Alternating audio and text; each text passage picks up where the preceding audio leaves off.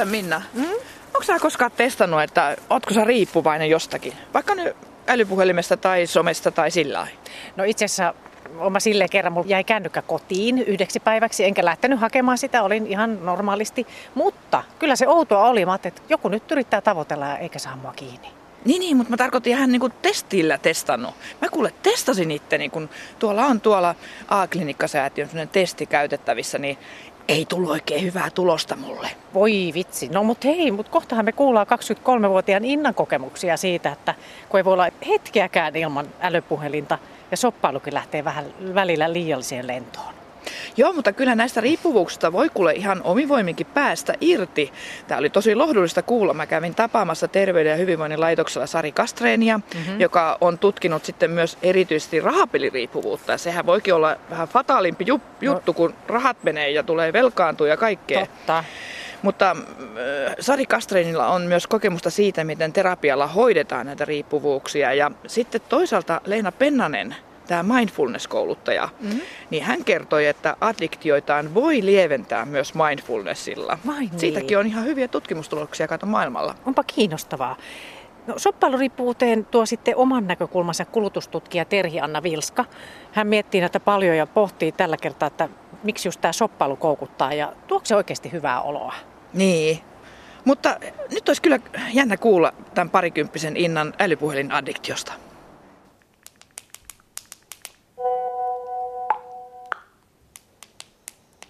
Mä vastaan Kivasti vaan, että... kynnet näpyt. Joo, kyllä. Nyt mä alankin heti katsoa, että apua, apua, sieltä on tullut viestiä. Ja Mitä on viestiä tullut, sieltä on tullut? Ää, Täältä on tullut mulle Facebookin chattiin kaverilta viestiä, Whatsappiin viestiä. No, kysymysmerkki. Eli no, miksi et sä vastaa? Juuri näin. Ja sitten mulla on tullut Snapchatissa, mulla on tullut snappi mun kaverilta. Että mä just nauroin sitä, että, että mulla on kyllä niinku sellainen tämä addiktio, että ihan oikeasti, että jotkut ihmisethän pystyy olemaan vaikka kokonaisen päivän vastaamatta johonkin viestiä, ja sitten ne kaverit ajattelee, että no, et se vastaa, kun se vastaa. Minä, jos sen vastaa 15 minuuttia, mä oon joko kuollut, tai sitten mä oon vihainen. Nyt sun pitää vastata siihen. Mun vaan varmaan. Vastaa, vastaa vaan oikeasti.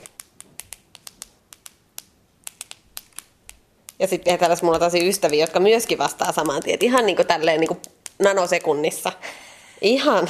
Ootte te ihmeellisiä, mutta tosiaan niin, niin, mä istun tässä Innan kanssa ja sä näpräät tietysti tuota älypuhelinta, mm. niin kuin kuten monet muutkin nuoret ja ihan niin kuin vähän vanhemmatkin, niin koet sä olevas riippuvainen tai tämmöinen kännykkäaddikti? Siis, joo, kyllä. Ihan, ihan rehellisesti sanottuna kyllä. Että mulla ei, niinku, ei, ei mene sekunta nauraa joskus sitä, että ihmiset, että pelkästään sellainen kysymys kuin, että missähän mun puhelin on. Mulla ei ole ei puolikasta sekuntia, että mä en tietäisi, missä mun puhelin on. Ei tapahdu. Se on koko ajan siis sun lähellä. Tai että se olisi, se olisi käsilaukussa. Ei tule tilannetta, että se Missä se sitten on aina? Siis sun nenän alla, sun kädessä. Joo. Niin kuin se on nyt tässä sohvalla sun vieressä. Jos mä menen vessaan, niin se on yleensä lavuaarissa. Okay. Jos mä menen suihkuun, niin se on myöskin lavuaarissa. Oho. Se on siinä. Okei. Okay. se ei, ei ole niin kuin, aina silloin, kun se on käsilaukussa, niin mahdollisesti kun mä kävelen siis ulkona tuolla monet kävelee nimenomaan just silleen, että ne katsoo, että ne katsoo eteensä, vaan katsoo kännykkään. No kyllä mä sitäkin niin teen. Metsä silleen? Ja, joo, kyllä, joo, kyllä mä menen. joo. No siis sano, osaat arvioida, kuinka usein sä kurkit tonne Ai kauheeta. Päivän aikana vai? Mm. Kyllä mä katson sitä ihan vähintään niin kuin viiden minuutin välein. Aika paljon? Joo.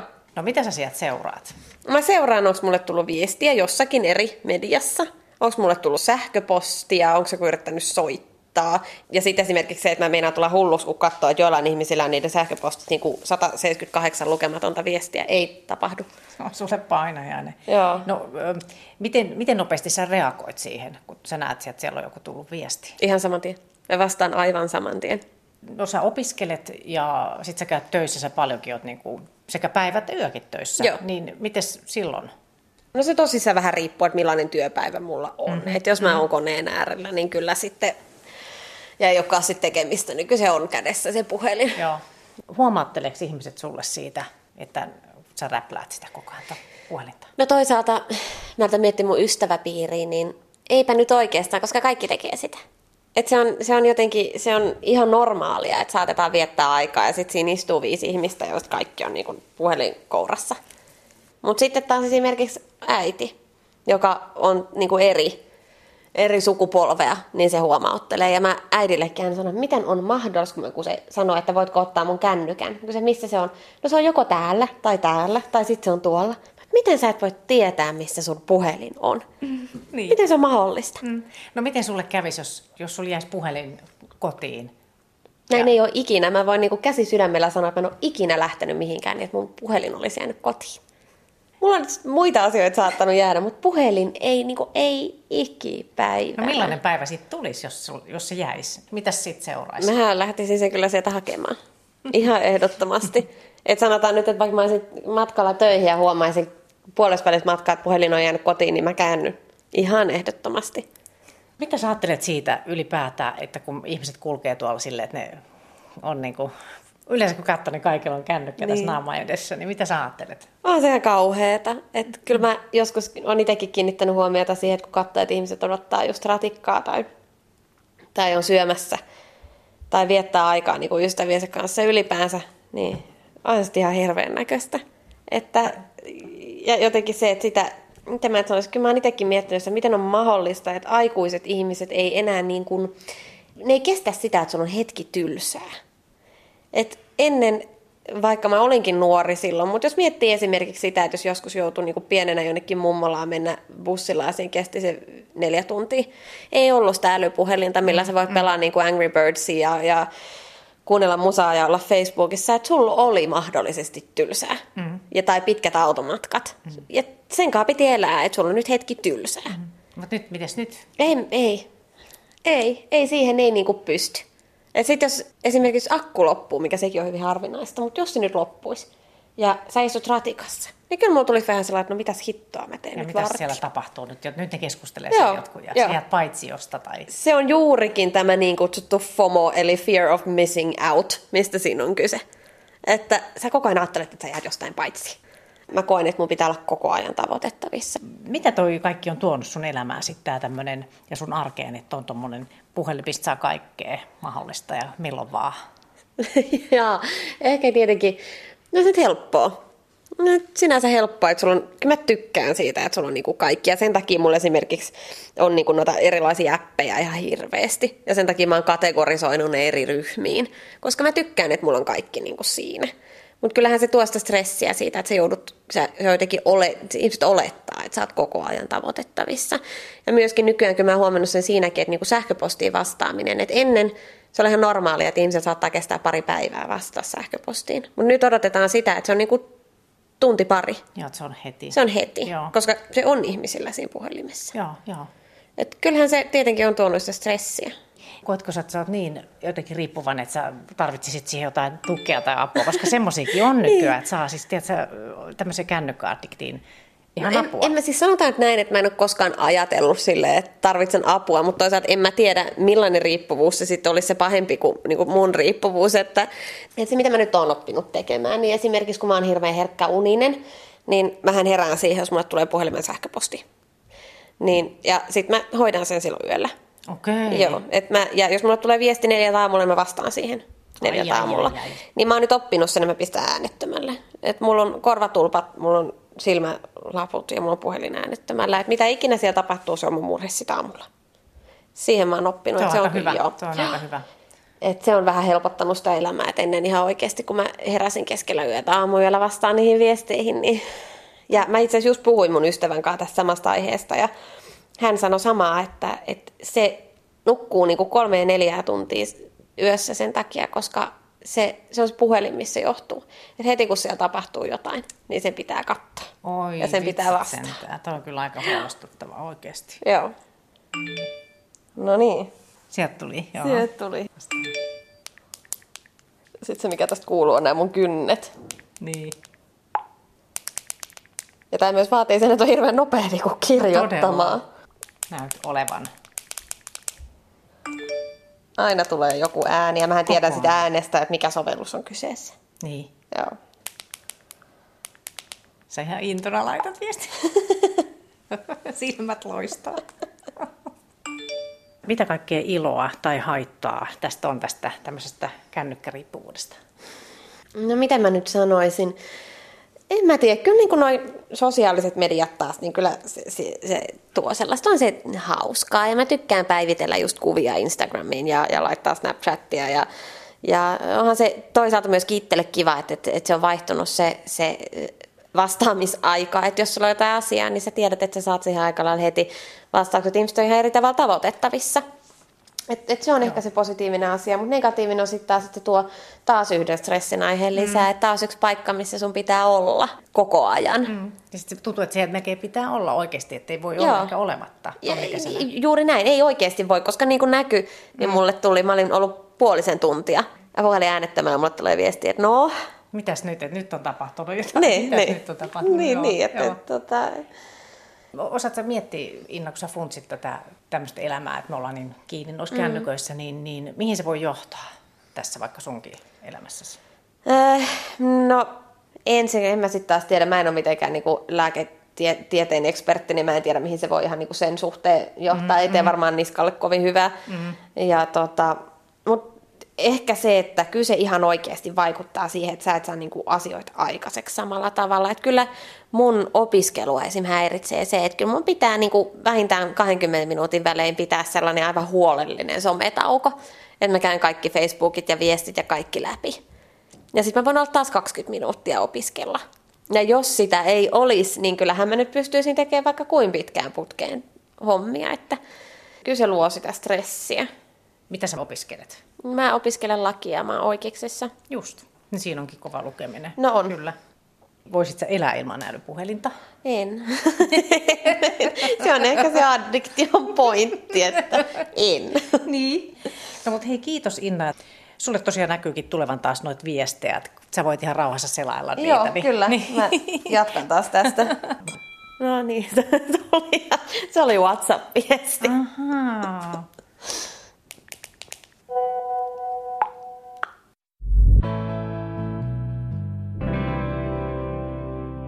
Sari Kastreen, olet filosofian tohtori ja teet tutkimusta toiminnallisista riippuvuuksista. Täällä on mappeja sulla iso pino pino työhuoneessasi, missä istumme tällä hetkellä. Ja nimenomaan tuota rahapeliriippuvuutta olet tutkinut. Ja sinulla on myös kokemusta sekä päihde- että toiminnallisten riippuvuuksien hoidosta. Mitä sä sanoisit nyt tästä, että missä menee se esimerkiksi älypuhelimen kanssa se käytön raja, että koska se menee sitten sinne riippuvuuden puolelle, voiko sitä määritellä? No älypuhelin välineenä on tietysti väline, joka mahdollistaa 24-7 mahdollisuuden sekä puhumiseen tai sähköposteihin vastaamiseen, somessa seurusteluun.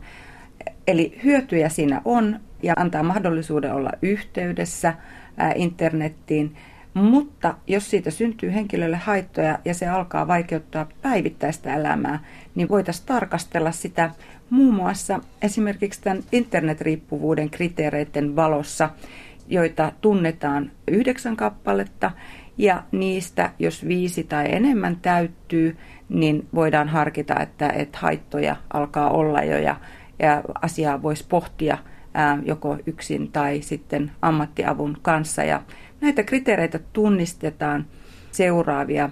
Ajatukset pyörii toiminnan ympärillä tai tuntee vierotusoireita, kuten ärtymystä, jos yrittää lopettaa sitä toimintaa.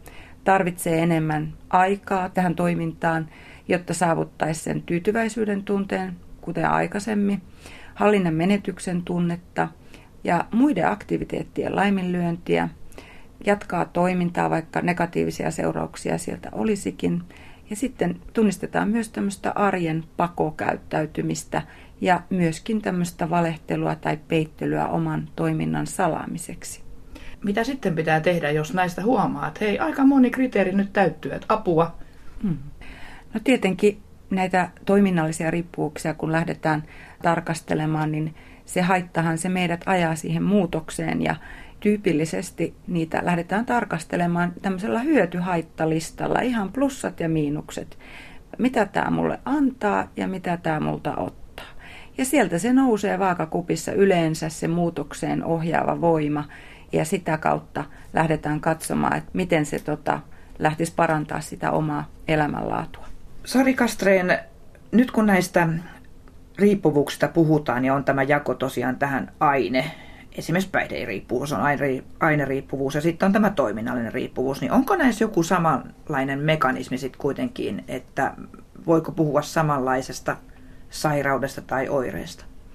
Jos mietit, tarkastellaan tätä rahapeliriippuvuutta, joka on ainoana riippuvuuksien sateenvarjon alla, niin niin aivojen tasolla tutkittaessa on löydetty tätä aktivaatiota mesokortikolimpisen dopamiinijärjestelmän toiminnan alueella, kuten muissakin riippuvuuksissa, esimerkiksi kokainiriippuvuudessa. Eli tämän teorian mukaan dopamiinitoiminnan muutokset on yhteydessä huumeiden haluamiseen ja sen aiheuttamaan mielihyvään, ja riippuvuusta kärsivä henkilö sitten ää, yrittää kompensoida tämän dopamiinitoiminnan häiriön muulla palauttavalla toiminnalla. Ja tässä voidaan myös nähdä tämä huumeen käyttö tai rahapelaaminen. Ja sitten jos lisää mietitään näitä neurobiologisia tutkimuksia, niin useissa hermovälittäjä järjestelmissä on myös todettu eriasteisia rahapeliriippuvuuteen liittyviä toiminnallisia muutoksia, kuten serotoninin toiminnan häiriöitä on ajateltu pääosin, että tämä liittyy huonoon impulssikontrolliin. Ja sitten on tällainen kuin endogeeniset opiaatit, jotka säätelevät mielihyvän tunnetta ja vaikuttaa samassa mesolimpisessa järjestelmässä kuin tämä dopamiini. Ja sieltä saadaan linkki tähän alkoholiriippuvuuden hoitoon, jossa tehokkaaksi todetulla opiattiantagonisteilla, jos naltrexon nalmefen on kuitenkin saatu näitä rohkaisevia hyviä tuloksia hoidossa. Näitä voisi sanoa tuolta neurobiologiselta tasolta, mitä on enimmäkseen tutkittu. Sari Kastren, jos puhutaan nyt vaikka someriippuvuudesta tai verkkopelaamiseen addiktoitumisesta, niin nämä kuulostaa aika tämmöiseltä uusilta ilmiöiltä, niin, niin tota, mistä näitä tulee ihmisille ja ollaanko samoilla vesillä kuin jossain peliriippuvuudessa? No, kun puhutaan näistä someriippuvuuksista ja verkkopelaamisen addiktoitumisista, niin nämä on sellaisia sanoja, jotka tuolla vilisee hyvinkin tiuhaan, mutta niitä ei kyllä vielä tässä ajassa voida riippuvuuksiksi tunnistaa. Ainut toiminnallinen riippuvuus, mikä me tunnistetaan tällä hetkellä, on rahapeliriippuvuus ja Tämä nimenomaan perustuu tutkimukseen riippuvuuksien ilmiasuissa, syntytavassa ja oirekuvassa ja aivojen toiminnassa ja käyttäytymisessä. Tuo on aika vaikeasti jo ymmärrettävää, mutta mm. miten, miten Sari sitten, jos vähän niin kuin ojotaan, niin entä rahapeliriippuvuus ja vaikka päihderiippuvuus? Eikös ne ole jo molemmat siellä tautiluokituksissa kuitenkin? Juuri näin, ja tämä toiminnallisten riippuvuuksien ryhmässä, tämä riippuvuus syntyy siihen välittömään mielihyvän tuottavan tekemiseen, toimintaan. Ja päihderiippuvuuksissa tämä voimakasta mielihyvää tuottaa tämä aine, kuten alkoholi, nikotiini tai kofeiini. Ja toiminnallisten riippuvuuksien ja päihderiippuvuuksien syntytapa ja oirekuva ovat huomattavan samankaltaisia. Näin osoitetaan tutkimuksilla. Ja riippuvuushäiriön liittyy niin toiminnallisen kuin päihderiippuvuuksiin liittyy retkahdusalttiutta, mutta niin myös tämmöistä luonnollista toipumista ilman hoitoa.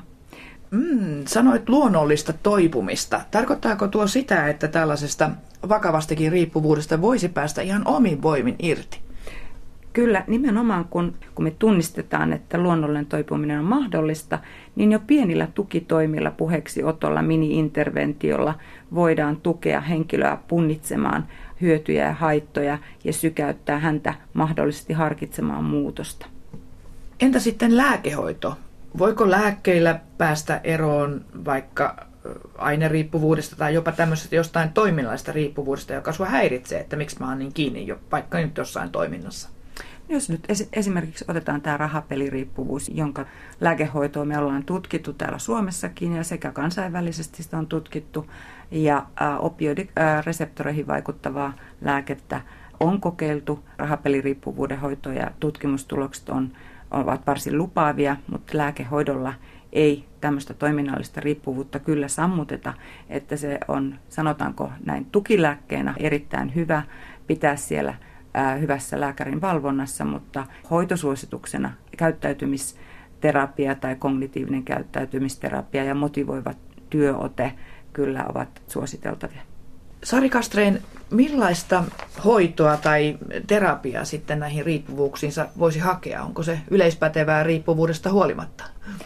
No itse asiassa tämä riippuu siitä, mistä riippuvuudesta me keskustellaan. Että jos me mietitään esimerkiksi alkoholiongelmahoitoa, ensisijaista hoitoa on lyhyt neuvonta, mini-interventio, puheeksiotto, on tehokas tapa vaikuttaa alkoholin käyttöön ja ehkäistä alkoholin aiheuttamia haittoja henkilölle. Hyvä hoitosuhde ja psykososiaaliset hoidot siinä, mutta myös alkoholiongelman, johon kietoutuu sen henkilön koko elämänpiiri, joten hoidon on oltava myös kokonaisvaltaista. Eli tässä jos tarkastellaan alkoholihoitoa ja lääkehoito tarvittaessa tueksi riippuen henkilön tilanteesta. Ja kun me mietitään rahapeliriippuvuutta, niin hoidon keskiössä on muutosmotivaation tarkastelu, eli ne hyödyt, haitat, mitä yhtäältä rahapelaaminen antaa nosteen tunteen ja mielihyvän tunteen tai paon arjesta tai jännityshakuisuuden tunteen, mutta toisaalta me nähdään rypäs haittoja, joissa ensisijaisesti tulee esille se taloudelliset haitat ja lähisuhdeongelmat ja muu negatiivinen seuraus siitä pelaamisesta. Mietitään siinä hoidossa, että mihin suuntaan se vaakakuppi kääntyy hyödyissä ja haitoissa. Sitten me myöskin rahapeliriippuvuuden hoidossa tarkastellaan sitä pelaamisen käyttäytymisen ketjua, että miltä se toiminta oikein näyttää siinä, kun sitä tarkastellaan yhtäältä suuri voitto siivittää ajatuksen siitä, että haluaa kasvattaa sitä rahapottia, mutta myös häviö näyttää antavan liekkiä tai antaa pensaa liekeille, että lähdetään ajamaan takatappioita ja kierre on valmis ja siitä on vaikea päästä ulos, kontrolli on menetetty, hallinta on menetetty.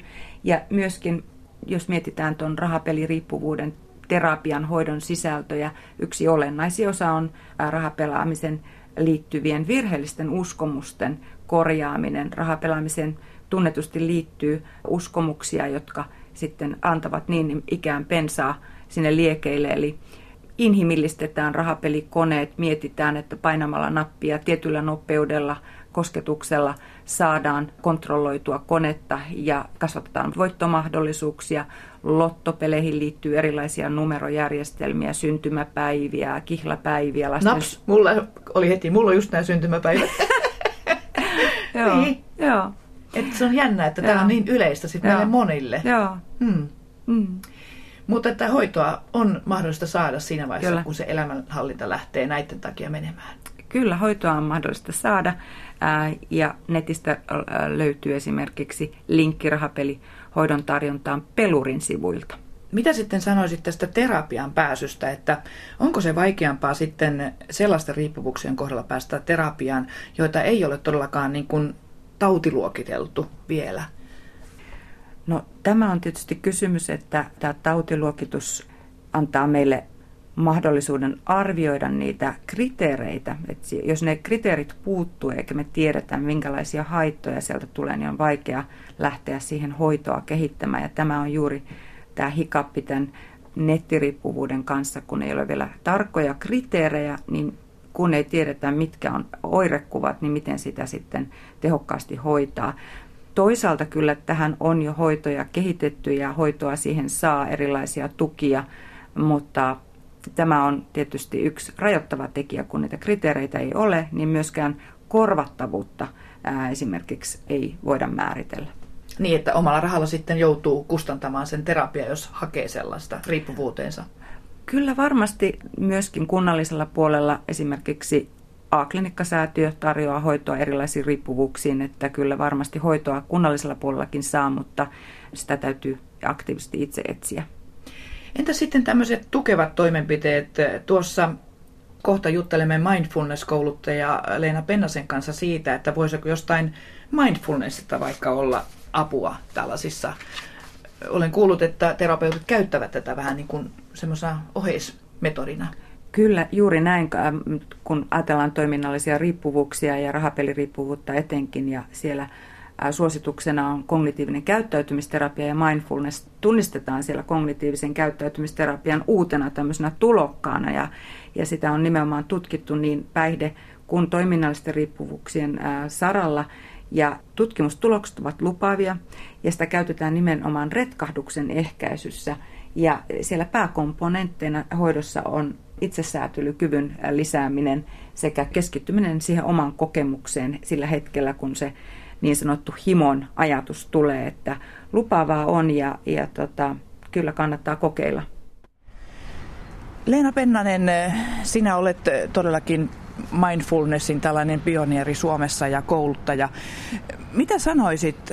Ihmisillä on kaikenlaisia riippuvuuksia. Kuka on riippuvainen tupakasta, kuka liiallisesta liikkumisesta, joku on työnarkomaani.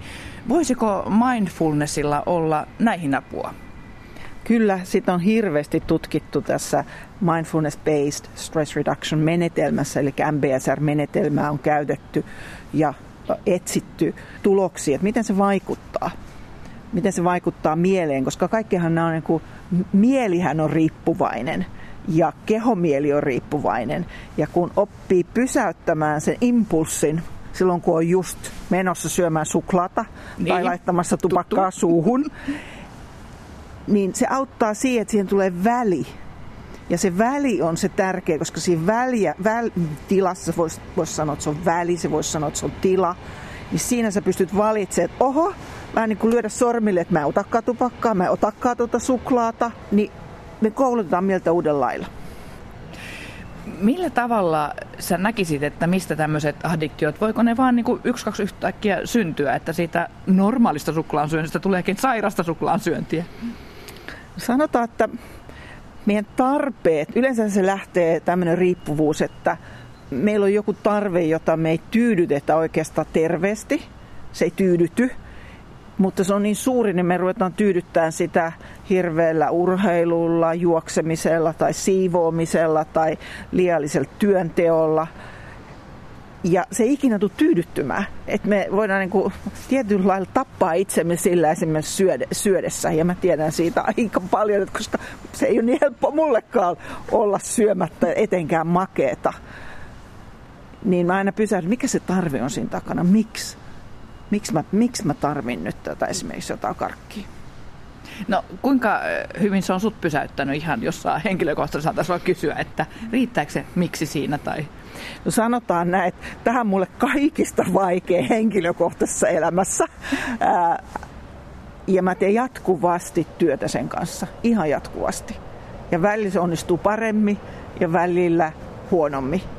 Mutta jos mä en ollenkaan harjoittelisi ja meditoisi, niin se olisi ihan lähtis lapasesta niin sanotusti. Teet myöskin sitten paljon töitä esimerkiksi päihderiippuvaisten kanssa. Joo, mä koulutan Helsingissä päihdehuollossa olevia terapeutteja tai sosiaalityöntekijöitä, ja koska siitä, siitä on paljon näyttöä, että se auttaa.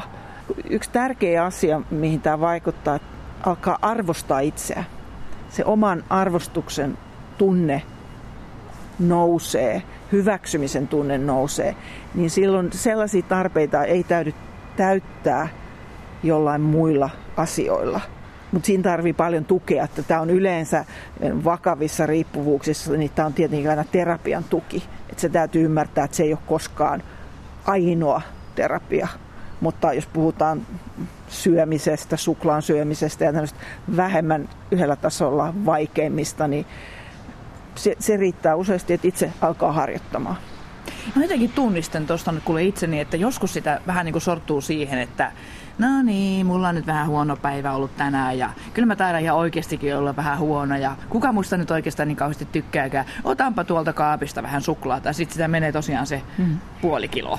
Kyllä, kyllä ja yleensä sanotaan, että meillähän on perustarpeet tulee, tulee hyväksytyksi, rakastetuksi, kuulua joukkoon.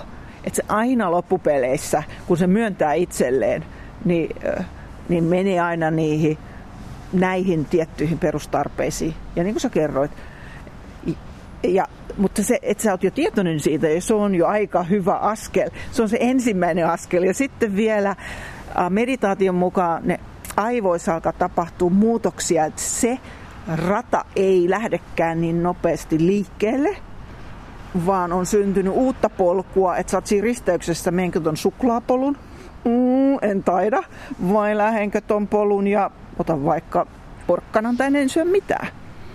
Et, et se on vähän, mä kutsun useasti sitä, että talvella kun me ajetaan nastarenkailla, niin syntyy se ura. Ja sinne uraan on helppo aina, sinne vaan auto menee hups, sitten sä pääset sieltä pois, mutta sä taas tipahdat sinne uraan. Niin samalla tavalla meillä on aivoissa tällaisia uria. Ja meditaation avulla me päästään helpommin pois siitä uralta, eikä niin usein tipahda enää sinne takaisin. Mitä kaiken kaikkiaan, jos ajattelet nyt nykyihmisen meininkiä, niin kuinka paljon se vaatii sitten perehtyä tällaiseen esimerkiksi mindfulnessiin? Onko se jotenkin kauhean hankalaa, vaikeaa sovittaa hektiseen arkeen? Ei se mitenkään vaikeaa ja hankalaa sovittaa, jos on semmoinen toive, että haluaa hakea muutosta. Mä yleensä aika provosoivasti sanon, että asiat teet tarpeeksi huonosti, jos et saa ala harjoittaa. Ja on hyvä, että on ryhmä on, ja ryhmä tukee. On hyvä, että on ohjausta, opastusta, koska me jäädään jumiin niihin meidän vanhoihin mielen malleihin ja mielen maisemiin. Ja me ei nähdä niin selkeästi sitä, mutta ryhmässä me ruvetaan heti näkemään, että aa, toi tekee noin, aa, mäkin voin tehdä näin. Että niin toinen toistaan tukien meditaation kautta voidaan vaikuttaa meidän hyvinvointiin. Hei, todellakin riippuvuudet on vähän niin kuin olisi ajattunut samalle uralle, eikä pääse pois. Niin. Ja näähän on tosi mielenkiintoisia näitä riippuvuuksia. Me nyt tässä Hilla ja Minnan akuutissa nyt käsitellään. No toden totta, ja mulla ei ole kyllä ihan mitään pahoja tämmöisiä addiktioita, mutta tosi kahvia mun on pakko saada aina pari kuppia päivässä. Ja sitten suklaata silloin tällöin, mutta en mä niinku tuu hulluksi, jos mä en saa niitä. Kuulostat kyllä ihan liian hyvältä ihmiseltä. Ei. Et varmaan koskaan shoppailuunkaan lankea. No siis näyttääkö siltä, että pitäisi vähän langeta? No voisit joo, hei hei. Okei. Okay. No. no mutta hei, on kyllä nyt mielenkiintoista kuulla, että nuori Inna on innokas shoppailija, mutta onko se mennyt hänellä överiksi vai onko se vielä ihan ok? Eli Inna, täällä on sun huone. Okei, mä oon nyt siis tämmöisen soppailuhullun kotona, niin täällähän näkyy tavaroita tuossa rekissä. Pidän niin... nyt tällaista mustaa. Sulla on musta kausi vai? Musta kausi ja sitten mä pidän, tässä on mun joku iltapuku, niin mä pidän sitäkin tuossa henkarissa. kauniita, oikein hepeneitä, siis tuossa tommonen pörrönen. Pörrönen. Ja... Just. Hei, tota, niin, niin, miten riippuvainen sä koet olevasta tästä soppailusta? Tämä näkyy olevan kuitenkin no. aika monen määrä vaatteita. Joo, siis mä sanoisin, että mä pärjään ilman. Okay. Et, et se ei ole niinkään se, mutta sit silloin kun tulee aina sellaisia kausia, niin kuin nyt on esimerkiksi tullut sellainen kausi, että sitten kun ostaa jonkun yhden asian, niin sitten toisen ja sitten yhtäkkiä kolmannen. Ja, että se menee kausittain. Ja sitten saattaa olla sellaisia kausia, että mä en niin osta oikeastaan mitään. No miten usein sä ostelet? Uh, Jos on tämmöinen kausi menevää. No, siinä on ensinnäkin se, että mä matkustelen aika paljon. Aha. Eli siis monta kertaa vuodessa ja suurin osa mun shoppailustahan on sieltä aina jostain reissun päältä. Mä olin esimerkiksi nyt New Yorkissa huhtikuun alussa. Niin. niin siellä tuli nyt taas ostettua. Nyt mä olin Espanjassa kesällä ja Kreikassa. Sieltä on suurin osa näistä tavaroista. Siis ihan valehtelematta tuhansien eurojen arvosta meikkejä. Et mä sanoisin, että ehkä mun suurin shoppailuaddiktio on nimenomaan meikit. Okei. Okay. Kumpaa mieluummin semmoiset heräteostoksia vai sitten semmoisia harkittuja ostoksia sä teet? Toi on erittäin hyvä kysymys. tota, No kyllä mä sanoisin, että suurin osa mun ostoksista on kuitenkin niin kuin edes jollain tasolla harkittu. Et harvemmin mä ostan silloinkaan, kun mä lähden shoppailemaan. Et ei, ei ne ole kyllä sellaisia, että aha, tää on kiva vaan kyllä se on aina ollut vähän takaraivossa. En mä sitten tiedä kuinka harkittua. siis niin kuin kuitenkin jollain tasolla. Joo. Onko sun mennyt jotenkin överiksi sun elämäaikana joskus tämmöinen shoppailu? No, siis aika ajoin joo. Siis kyllä se siinä vaiheessa, kun mulla tulee näitä kausia, niin kyllähän sitä kyllä mä saan niin kuin oikeasti hirveän nopeasti, hirveästi rahaa menemään. Että, että sille päälle sattuessa niin ehdottomasti. Että kyllä se voi mennä överiksi että vasta jälkeenpäin mä rupean ajattelemaan, että hetkinen, mitäs kaikkea sitä onkaan tullut ostettua. Ja sitten jos miettii, niin kuin, että minkä, mikä asia, niin se on justkin tämä meikki-ostelu, että sitten herra Jumala, että jos mä kannan käsilaukussa yhtä toista erilaista huulituotetta, jossa ei edes ole kaikki mun omistamani, niin on, onhan, se, onhan se vähän överi. Onko sulla tuolla laukus nyt? Mikä tuossa on? Katsotaan, mitäs täällä on. Huulipunaa. Huuliöljy, aivan ehdoton. Tämä on sitten värinen. Tämä on sitten taas öljy, semmoinen hoitava. Joo. Tässä on sitten tällainen metallinen huulikiilto, Kiil. mitä mä kärkyin netissä, joo, kunnes joo. mä vihdoin sain tilattua. Eli nämä on niinku netistä sit osa? Joo, on. Huuterajauskynä. Ja tässä on tämä turvottava huulikiilto. Jep. Jopas niitä on taas kertynyt. No en mä sano, kun kaksi karsittua, se on niitä yhdeksän. Ei tiedä aina mikä tilanne tulee vastaan, kun joutuu. Kauheeta. No siis onko sillä eroa sitten, kun sulla on niitä kausia, että sä ostat, niin tota, että ostat sä kaupasta vai verkosta? On. Siinä on se, että mä vietän ihan hirveästi aikaa tietokoneella töiden takia, niin se on huomattavasti helpompi sitten niin kuin hairahtaa tähän nettishoppailuun. Ja sitten mä just nauroin sitä, että mulla nytkin mä oon tilannut netistä kaiken näköistä. Ja sitten kun niin DHL-tyyppejä tulee ovista ja ikkunasta, tässä ei itsekään muista, että mitä sitä kaikkea on ostanut. Mulla just koputti oveen joku tuossa kaksi päivää sitten ja tuli Amazonista paketti. Mä, mikä, mitä ihmettä onkaan tilannut? Miltä se tuntuu sitten, kun tulee? No siis nettishoppailu on mielestäni ihanaa, koska se on ikään kuin, niin kuin lahja minulta minulle, koska mä oon ehtinyt unohtaa sen, sen, sen toimitusajan kuluessa, niin sitten kun se tulee, niin se on aina positiivinen yllätys. Tai olipa kiva, että mikä tämäkin nyt oli. No siis osaat arvioida, miten paljon sinulla menee rahaa tähän tämmöiseen shoppailuun? Sitä on vähän vaikea laskea, mutta kyllä sanotaan nyt, että silloin kun menee, niin kyllä sitä menee. Mutta toisaalta sitten mä harvemmin teen sellaisia tosi isoja ostoksia. Joo. Et se on enemmän niin kuin Pien. kaikkea pientä. Joo. Huomaatteleeko jotkut sun läheiset tai ystävät tästä sun shoppailusta? Joo, no kyllä nyt taas kun oli tämä kausi, niin mun ystävä sanoi, että mitäs kaikkea sä nyt oot taas ostanut ja mitäs, mistä tämä nyt on taas tullut tämä vimma? Kyllä ne aina huomaa. Ja mulla on toisaalta mun paras ystävä niin itse ihan samanlainen. Okay. Niin me mahdollisesti ehkä boostataan toistemme tätä tarvetta ostella, että hän ymmärtää kyllä. Niin. Joo. No mikä se tarve on? No mä mietin, musta tuntuu, että joillain ihmisillä on esimerkiksi se, että, että ne on sellaisia pakkomieteisiä siivoojia, koska ne kokee, että kun niiden koti on järjestyksessä, niin tuntuu, että elämä on järjestyksessä. Joo. Musta taas tuntuu, että silloin kun mulla on ulkoinen olemus on kunnossa, niin sitten tulee sellainen olo, että, että on niin kuin kasassa ja niin, hallinnassa. Niin. Ja mä veikkaan, että se liittyy myöskin sitten tähän ikään, että, että tosi moni tällainen päälle parikymppinen, niin ja sitten vielä se, että mä oon nyt yliopistossa opiskellut jo muutaman vuoden, teen, mä oon päivätöissä luottokorttiyhtiössä, mutta sitten taas mä teen yötöitä baariin. Niin jotenkin sen alan, baarialan ihmiset on vielä aika sellaista, miten mä nyt sanoisin, kaikella rakkaudella vähän materialistista porukkaa. Että kyllä siellä tulee vietettyä aikaa ihmisten kanssa, jotka jakaa tämän okay. harrastuksen. Niin. Pariisissa mä olin viime kesänä, Joo. niin mä astin sieltä siis mun käsilaukun. Musta. Siinä on tommoset niitit. Joo. Tämä ostin. Ja sitten toisaalta kun mä tämän ostin, niin kyllähän mä nyt siitä maksoinkin, mutta mä myin sitten taas mun edellisen pois. Joo. Kun joillakin on hirveästi taas sit laukkuja, mä tiedän, ja, tai kenkiä. Että on niin kenkäaddikteja ja laukkuaddikteja. Joo, en mä sanois kyllä. Niin, sä et osaat enemmän niin kuin vaate. Vaate ja meikki. Joo. Mutta sitten vielä tuommoista, niin kuin mä yritän hahmottaa sitä, että kun sä ostat, niin mitä, miltä se tuntuu ja mitä, mitä ajatuksia sulla pyörii päässä? Kyllä mä pyrin niin kuin siihen, että, että se shoppailu on sen verran harkittua, että siitä pitää aina tulla hyvä fiilis. Mm, et jos mm. ei se tunnu miltään, niin mm. sitten se on vähän niin kuin hukkaa heitettyä rahaa.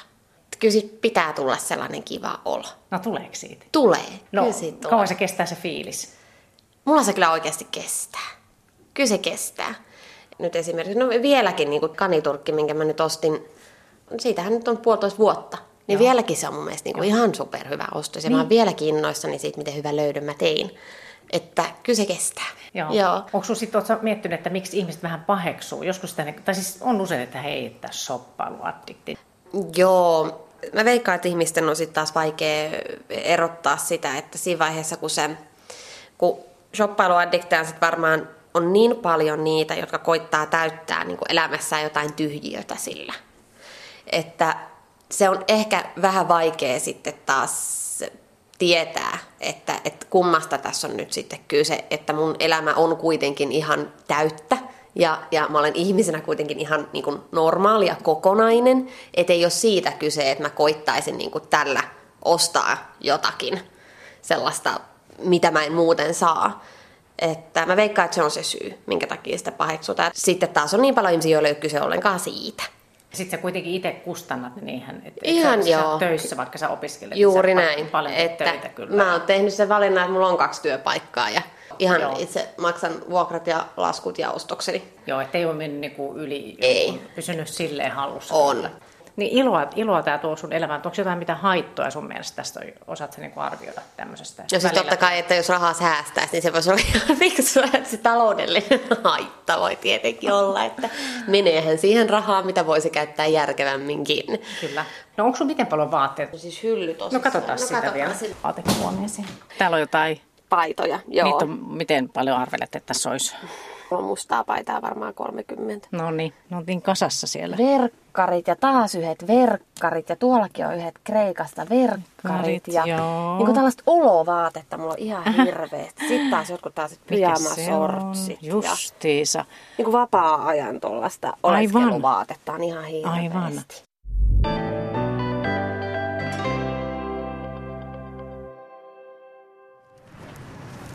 Mietitään tässä näitä addiktioita silleen kuluttamisen ja semmoisen siitä haettavan hyvän olon näkökulmasta. Ja me ollaan tässä Keravalla. Tämä aurinkomäki, täällä on ihana syksyinen, vil, vil, vähän vilponen, mutta kaunis sää. Mun seurassa kulutustutkija Terhi-Anna Vilska. Tuossa Inna kertoi tästä shoppailuriippuvuudesta ja aiemmin kännykkäaddiktiosta, niin miksi me nykyään koukututaan just tämmöisiin kuluttamiseen liittyviin juttuihin? Koska kuluttaminen ja kulutustavarathan on jotain sellaista, mikä on helposti saatavilla, mistä on koko ajan tarjontaa, jota meille koko ajan tuputetaan ja meille mainostetaan jatkuvasti ja kulutusmahdollisuudet on aivan loputtomat ja ne lisääntyy. Ja kuluttaminen on myös se, millä ihmiset rakentaa nykyään identiteettiensä, että vaatteet ja asusteet ja elinympäristöön liittyvät asiat. Ja identiteetissä on vielä semmoinenkin, että sehän ei ole koskaan valmis, että sitä sitten koko ajan uudelleen rakennetaan. Aina, aina riittää shoppailtavaa ja, ja, Ja on se varmaan sellaista elämän haltuunottoa myös, että halutaan hallita, kun elämä on vähän äh, hallitsematonta muuten, niin on joku osa-alue, minkä hallitsee. Kyllä, mä uskon sen. Se on ihan varmasti näin. Mitä, mitä luulet, että mitä tällä tavoitellaan, että ostetaan ja, ja, ja ollaan koko ajan vaikka verkossa ja siellä niin kuin shoppaillaan? No kulutustavaroissa ja kuluttamisessa on sellainen puoli, että vaikka ostat asioita, mitä sä haluat ja ajattelet hetken, että nyt sä oot tyytyväinen, niin koska niitä asioita koko ajan tulee lisää, niin aina se sitten se tyytymättömyys taas kasvaa. Et se on tavallaan semmoinen loputon kehä, että tulee jatkuvasti uusia äh, haluja, mitä itse koet tarpeiksi. Ja sen takia tämä kehä on ikään kuin loputon. Sen takia ihmiset haluaa jatkuvasti lisätavaroita. Ja toinen asia on sitten se, että ihmiset haluaa myös, paitsi sen identiteettiensä rakentaa, niin myös samaistua ryhmiin ja haluaa myös päteä niissä omissa viiteryhmissänsä. Eli haluaa osoittaa, että on varaa tai on tietämystä tai on tyylitajua, että mikä nyt kenellekin se on. Miten tämmöinen, just tämmöinen, kun sä oot puhunut tämmöistä, että on monikanavaista kuluttamista, kun on, ollaan kännykässäkin myöskin ja netissä, niin miten tästä saa sitten hyvää oloa? Kyllä sit saa hyvää oloa, mutta tyypillistä on se, että se hyvä olo ei välttämättä kestä kauaa, koska tulee niitä uusia mielihaluja. Ja sitten sen, sen ostetun ja varmaan himoitun ja halutun ö, tavaran niin tuottama mielihyvä, se, kes- et, se tavallaan haalistuu hyvin nopeasti. Et se huomaa jo pikkulapsilla, kun ne haluaa jotain lelua. Ne haluaa, haluaa, haluaa, haluaa ja sitten he saa sen lopulta. Niin sen huomaa, että se kestää vähän aikaa se semmoinen tyytyväisyys siihen, mutta sitten se uutuuden viehätys häviää ja se on uskomatonta, miten nopeasti se tapahtuu.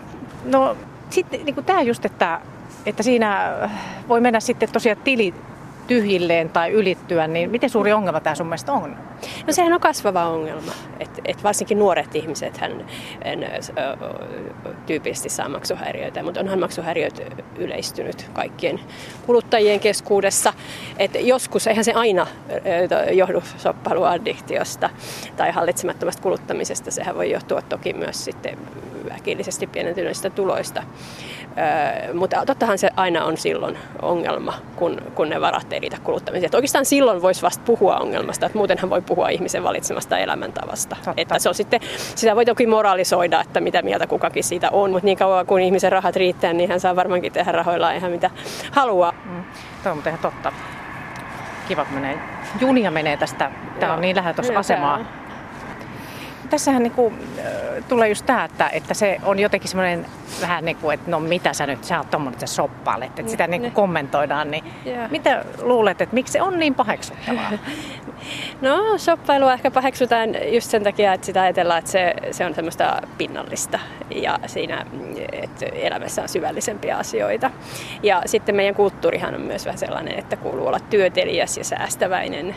Meidän tämmöinen protestanttinen etiikka Suomessa vallitsee ja sen takia sitä kanssa paheksutaan. Sitten tämä shoppailu myös liitetään semmoiseen impulsiivisuuteen, joka on sitten taas tällaisen suunnitelmallisuuden vastakohta ja, ja täällä arvostetaan suunnitelmallisuutta ja hallintaa ja siitä tulee vähän sitten semmoinen, semmoinen, semmoinen ikään kuin vähän semmoinen hömppä fiilis, sitä, sitäkin voisi tietysti miettiä monelta kantilta. Että onhan soppailu toisinaan myös varsinkin naisille niin hyvin sosiaalista toimintaa. Siellä ei välttämättä kuluteta paljon rahaa. Että se tavallaan se kauppaympäristö toimii vaan sellaisina kulisseina sille sosiaalisuudelle. Ja se on etenkin nuorten keskuudessa tyypillistä. Mm. Eli, eli siinä mielessä tuo soppailua, niin usein turhankin paljon moralisoidaan. Mutta edelleen, niin kuin mä sanoin, että jos se muodostuu tavallaan elämän ainoaksi harrastukseksi, merkittäväksi harrastukseksi, tai sitten jos se, jos siinä on, jos se on niin kuin lasten elämässä liikaa, lasten ja nuorten, eli se on niin se perheen yhdessä on muoto, on se, että ostetaan tavaraa, niin sitten saattaa muodostua nuorelle vähän semmoinen vääristynyt maailmankuva.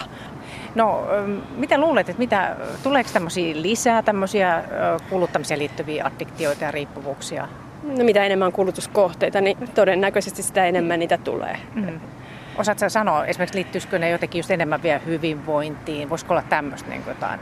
No siinä on tietysti se, että ihmiset etsii sitä hyvinvointia. Sehän on trendi nykyään, että hyvinvointia etsitään niin kuin hyvin erilaisista asioista ja ihmiset saattaa osa, vaikka addiktoitua hyvinvointituotteisiin esimerkiksi. Että ostetaan loputtomasti, kun huomataan, niin. että se yksi tuotteista hyvinvointia lopullista tuonutkaan, niin sitten ostetaan niin. lisää.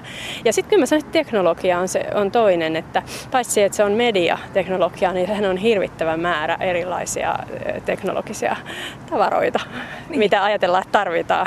Kaikenlaisia liikenneteknologioita ja niiden apuvälineitä ja tällaisia, niin kyllä mä sanoisin, että tämmöisetkin, näidenkin lisääntyminen varmasti lisää sitä, sitä ajatusta, että on ulkona kulutusyhteiskunnasta, ellei ole kaikkia näitä härpäkkeitä. Kyllä, kyllä. No tässä sitä riittää mietittävää, niin hei kiitos sosiologian professori Terhi-Hanna Vilska Jyväskylän yliopistosta. Kiitoksia.